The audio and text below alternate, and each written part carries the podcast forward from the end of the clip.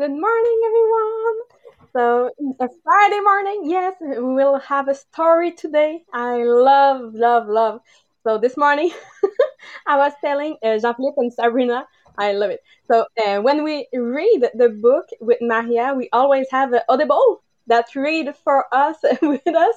so, it really helps us to be focused when we read it. But last night we didn't have Maria, but this week I have Melanie Miller as my audible. out loud. I really love it. So I had a, a preview from from this morning last night. I really love it. So yes, we are uh, uh, almost at the end of the book. So we will uh, finish it next week. So today we will cover uh, the essence of the human with this story. So I will let you start with the story. Okay. Okay, um, I just was checking my microphone. Good morning, everybody. So, yeah, we have quite a long story for you this morning, but I think that you will really appreciate it. So, um, it is a story that uh, Stephen Covey he tells at the end of the book, and he says he feels that it contains the essence of the book. Some years ago, our family took a sabbatical leave from the university where I taught so that I could write. We lived for a full year in Laie on the north shore of Oahu, Hawaii. Shortly after getting settled, we developed a living and working routine which was not only very productive, but extremely pleasant. After an early morning run on the beach, we would send two of our children barefoot and in shorts to school. I went to an isolated building next to the cane fields where I had an office to do my writing. It was very quiet, very beautiful, very serene. No phone, no meetings, no pressing engagements. My office was on the outside of a college, and one day, as I was wandering between stacks of books in the back of the college library, I came across a book at, that drew my interest. As I opened it, my eyes fell upon a single paragraph that powerfully influenced the rest of my life. I read the paragraph over and over again. It basically contained the simple idea that there is a gap or a space between stimulus and response, and that the key to both our growth and happiness is how we use that space. I can hardly describe the effect that idea had on my mind. Though I had been nurtured in the philosophy of self determinism, the way the idea was phrased, a gap between stimulus and response, hit me with fresh, almost unbelievable force. It was almost like knowing it for the first time, like an inward revolution, an idea whose time had come. I reflected on it again and again, and it began to have a powerful effect on my paradigm of life. It was as if I had become an observer of my own participation. I began to stand in that gap and to look outside to the stimuli. I reveled in the inward sense of freedom to choose my response.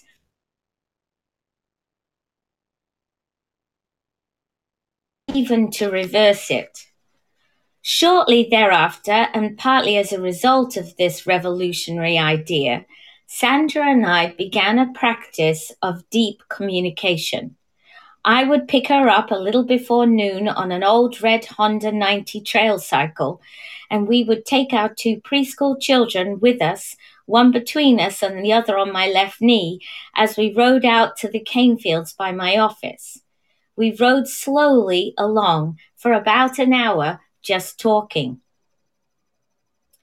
At the very first of the year, we talked about all kinds of interesting topics people, ideas, events, the children, my writing, our family at home, future plans, and so forth. But little by little, our communication developed, our communication deepened, and we began to talk more and more about our internal worlds, about our upbringing, our scripting, our feelings, and self doubts. As we were deeply immersed in those communications, we also observed them and observed ourselves in them.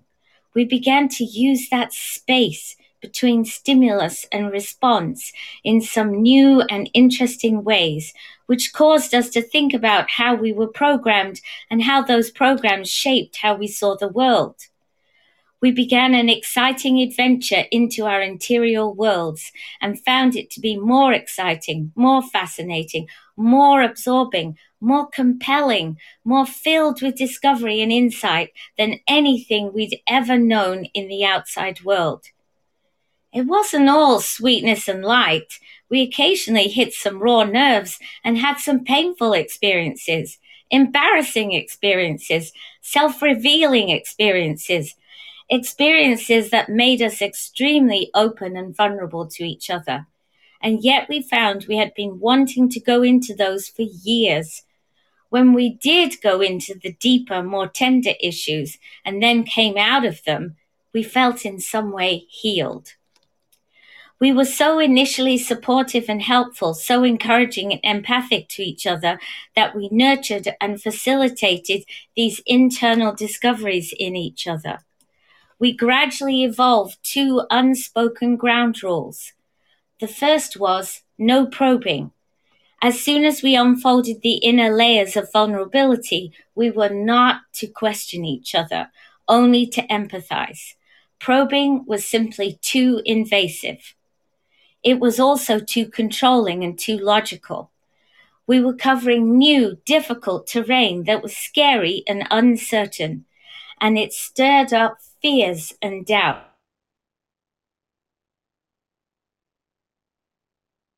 Each other open up in our own time.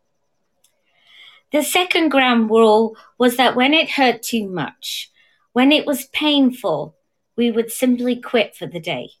Then we would either begin the next day where we left off or wait until the person who was sharing felt ready to continue. We carried around the loose ends, knowing that we wanted to deal with them. But because we had the time and the environment conducive to it, and because we were so excited to observe our own involvement and to grow within our marriage, we simply knew that sooner or later we would deal with those loose ends and bring them some kind of closure. The most difficult and eventually the most fruitful part of this kind of communication came when my vulnerability and Sandra's vulnerability touched.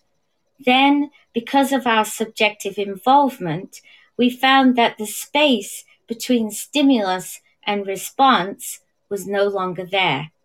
A few bad feelings surfaced, but our deep desire and our implicit agreement was to prepare ourselves to start where we left off and deal with those feelings until we resolved them. One of those difficult times had to do with the basic tendency in my personality. My father was a very private individual, very controlled and very careful. My mother was and is very public, very open, very spontaneous. I find both sets of tendencies in me, and when I feel insecure, I tend to become private. Like my father, I live inside myself and safely observe. Another of those difficult times had to do with what I perceived to be a hang up Sandra had, which bothered me for years. She seemed to have an obsession about Frigidaire appliances which I was at an absolute loss to understand. Even when we were just starting out and on a very tight budget, she insisted that we drive 50 miles to the big city where Frigidaire appliances were sold, simply because no dealer in our small university town carried them at the time. This was a matter of considerable agitation to me Fortunately, the situation came up only when we purchased an appliance, but when it did come up, it was like a stimulus that triggered off a button response. This single issue seemed to be symbolic of all irrational thinking, and it generated a whole range of negative feelings within me. I usually resorted to my dysfunctional private behavior.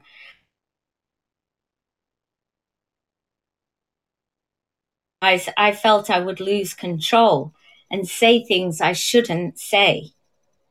There were times when I did slip up and say something negative, and I had to go back and apologize. What bothered me the most was not that she liked Frigidaire, but that she persisted in making what I considered utterly illogical and indefensible statements to defend Frigidaire, which had no basis in fact whatsoever. If she had only agreed that her response was irrational and purely emotional, I think I could have handled it, but her justification was upsetting. It was sometime in early spring when Frigidaire issue came up again. All our prior communication had prepared us. The ground rules had been deeply established, not to probe and to leave it alone if it got too painful for either or both. I will never forget the day we talked it, talked it through.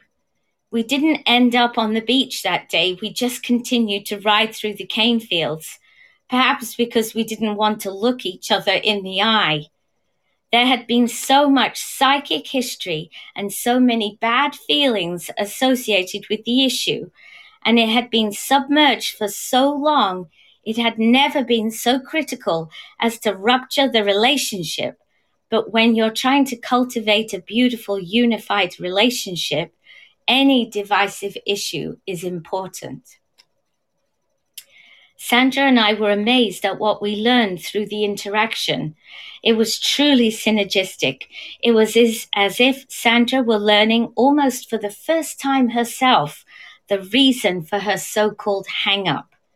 She started to talk about her father about how he had worked as a high school history teacher and coach for years and how he had tried to make ends meet.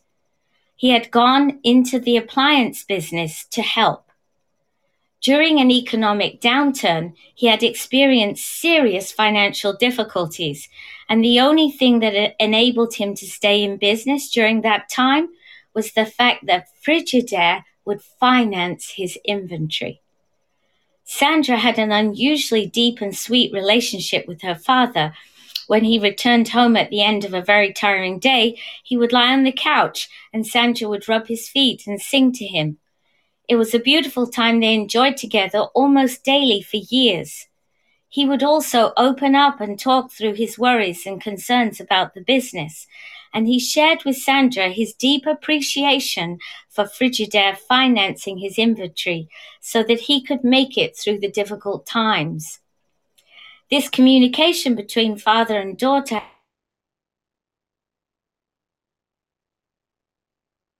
kind of scripting takes place. During those relaxed times, guards are down and all kinds of images and thoughts are planted deep in the subconscious mind. Perhaps Sandra had forgotten about all of this until the safety of that year of communication when it could come out also in very natural and spontaneous ways. Sandra gained tremendous insight into herself and into the emotional root of her feelings about Frigidaire. I also gained insight and a whole new level of respect. I came to realize that Sandra wasn't talking about appliances. She was talking about her father and about loyalty, about loyalty to his needs. I remember both of us becoming tearful on that day, not so much because of the insights, but because of the increased sense of reverence that we had for each other. We discovered that even seeming trivial things often have roots in deep emotional experiences. To deal with only the superficial trivia without seeing the deeper, more tender issues is to trample on the sacred ground of another's heart. So, um, Marie Pierre and I decided this week that today that we would uh, i would read the story and she is going to give you a little bit of insight and then marie pierre you can hand back to me at the end um, for the uh, for the power the podcast uh, handover. Yes, thank you, Melanie.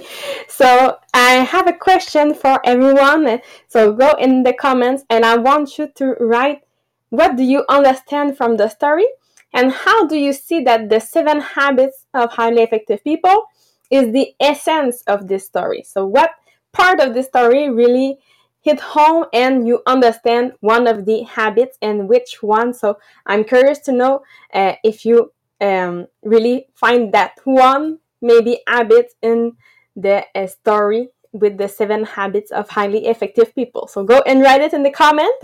And I will tell you what we understand from the story. And of course, it's our interpretation. So, yesterday, when we were preparing the podcast, uh, it's really what we understand and how we understand it because maybe you read it and you will understand it another way, but that's how we interpret the, uh, the story. So, why it's bring together the seven habits? First, habit number one was to be proactive. So they decide to talk every day for two hours a day. So they decide to be proactive and decided to talk to each other heart to heart two hours a day. Habit number two, that is start with the end in mind. So what was their goal? There's only one goal was to improve their relationship by doing that every day. Habit number three, if you remember, it's put the first thing first. So they talk about important topic because yes, you can be with someone two hours a day and talk about something anything but they decide to talk about topics that really touch them deeply. Number four it's think win-win. So we saw in the story when a more difficult moment occurred they gave themselves time to come back uh, later and to talk about when they uh, they had the time and they had the the courage to start again the discussion. So they had that third alternative to discuss the topic when they were ready to talk about it. Number five the habit number five is seek first to understand and then to be understood. So i think that's the one that we see the most in that story because there was no probing simply listening without asking questions. So they let the other person really talk and they really listen at the other end. So they make sure to understand the uh, story before talking about it. And of course, number six, habit number six, synergy I think we don't need to explain it with all those topics they discuss. Of course, in that one year that they discuss two hours a day, of course, they created a powerful synergy in the family. So naturally, a synergy has been created between the two of them and they were uh, able to talk about everything after that. And before I go with the, the uh, habit number seven, I want to go back to the first part of the story when he, re- he read about the gap between the stimulus and the response. Because everything starts with that. When you think about it, how we understand is that gap is it represents all of our, our paradigm. So all of the thing that you saw in the past that created paradigm for you, all our belief, all, all our, our experiences, so that gap, it's represented by that. So it is the space between the stimulus and the response that will shape our responses. So developing the first six habits will allow us to explore that gap and reduce, reduce this gap into only one thing, living according to the principle. So that's something that we saw in uh, the past podcast about living with principle. So yes, it's really that thing that we want to fill this gap between stimulus and response, not with all those paradigms that we created in the past, but only principle that you want to live by. So rather than responding to a stimulus with a paradigm from our past, we will be able to respond need to a full knowledge of this principle you will see that gap and you will understand it. So, yes, the first six habits will allow us to develop uh, our faculties to get there, and it's only with the habit seven, so sharpen the saw, that we can make sure that we stay in the on the right path. So we continue to renew ourselves daily, absolutely in the four categories. So and we renew ourselves physically, mentally, spiritually, and social emotional. So we make sure that yes, this space between the stimulus and response will keep it as small as possible, and we keep um, make sure that we are aware of it and how we respond. So we make sure that yes, there's no. Uh, uh, I think it's auto determination, but it's really something that you you are uh, in. Uh, you are responsible for your response. So that's uh, how we see it. So yes, it's really a beautiful story.